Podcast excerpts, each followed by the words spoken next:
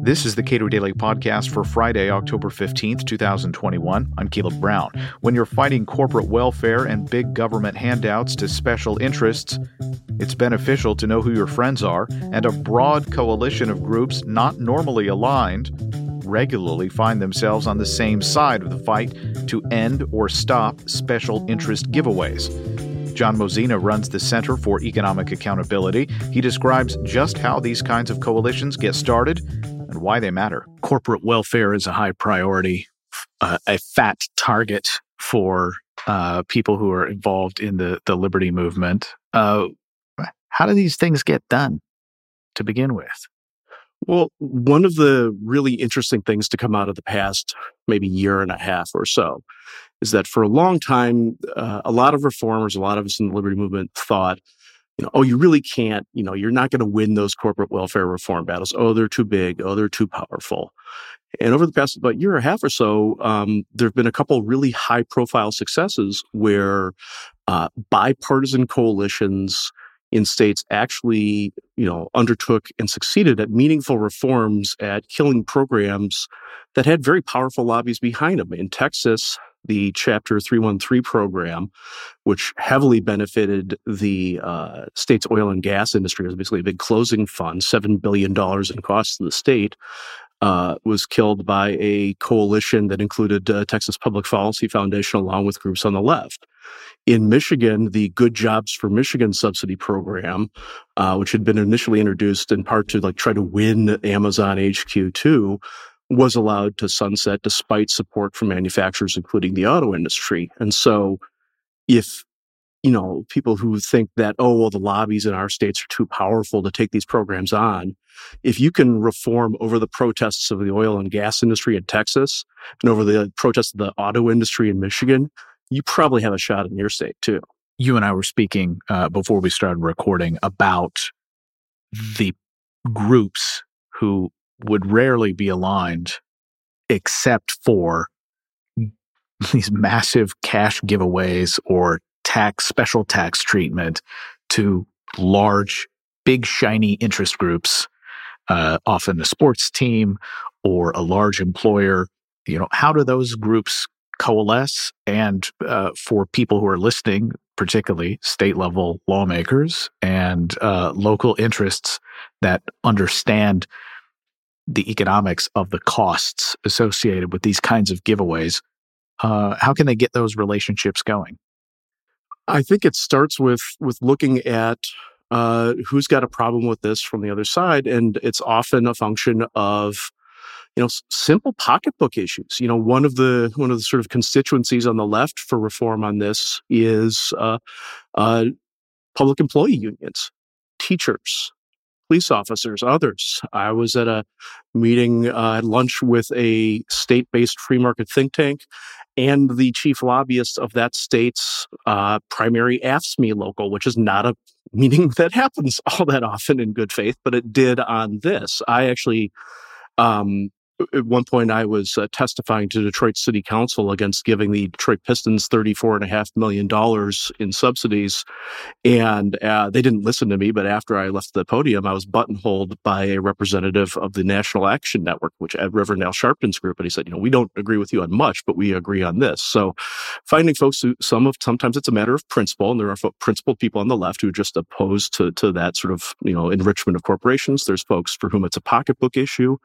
On the right, there's the people who are just sort of against cronyism. And then there's folks who are starting to really understand, who are maybe sort of more sort of generic fiscal conservatives, but are really starting to understand just how much these programs are really costing. And that's really what I think is driving a lot of this, is that the programs have gotten so big, the deals have gotten so big, and the research has started really unveiling just how much of a hammer these deals are putting on state and local budgets. Yeah, for the ideologically agnostic, the data on these kinds of deals, these giveaways, it's just not good.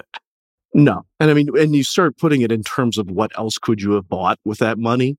You don't even have to be in favor of limited government. Some of the examples I use are that in New York City, It reported as much money in tax abatements in 2019, about $3.8 billion, as much money as it spent in general fund revenues to run the New York Fire Department and New York Department of Corrections combined. Or that's also more than the city raised in revenues from its primary general corporation tax on S corporations in the city.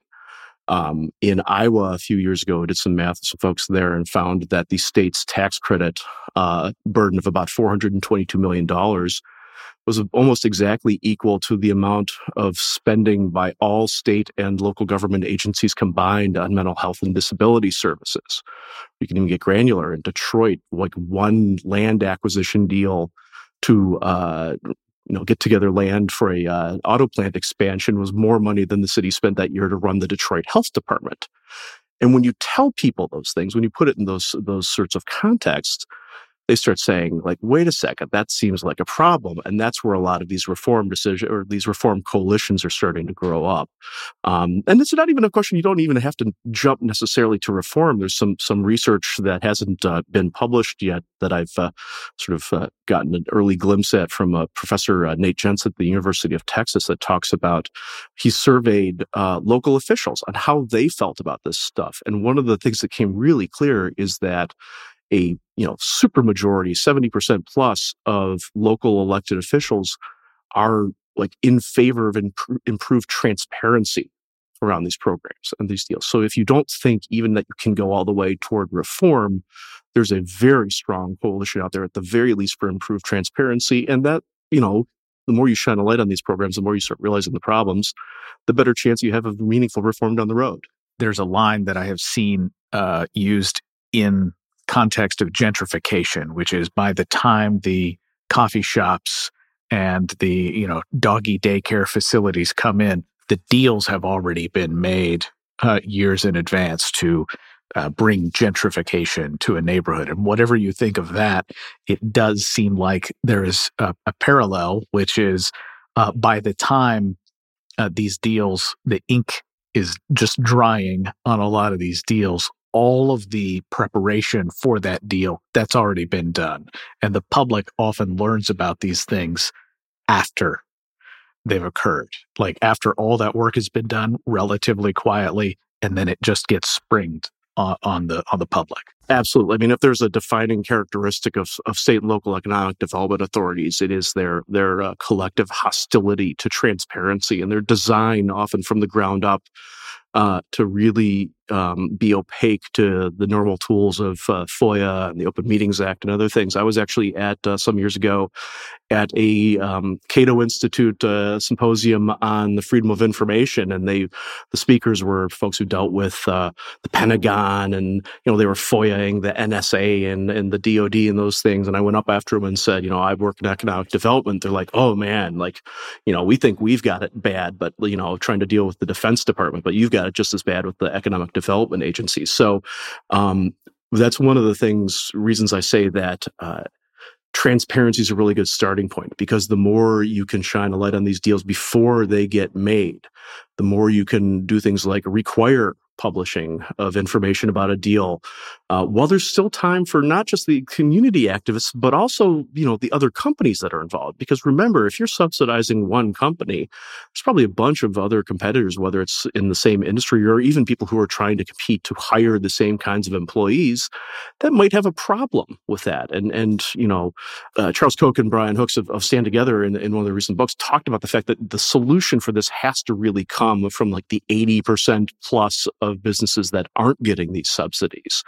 And that's where this comes in, is that the more transparency we have, the more we have the ability to engage and alert the business community that's on the short end of the stick, the more they'll be able to become advocates for reform. And that's really where a lot of this will end up coming from down the road, I think, is when the businesses are already starting to realize that it's not doing them any good when Amazon or Tesla or Foxconn or Google or any of these guys get their giant multi-million, if not multi-billion dollar subsidies. If given the opportunity to really get engaged, I think you'd actually see many more chances for reform around the country. John Mozina runs the Center for Economic Accountability. We spoke in August. Subscribe to the Cato Daily Podcast pretty much anywhere, and follow us on Twitter @Cato Podcast.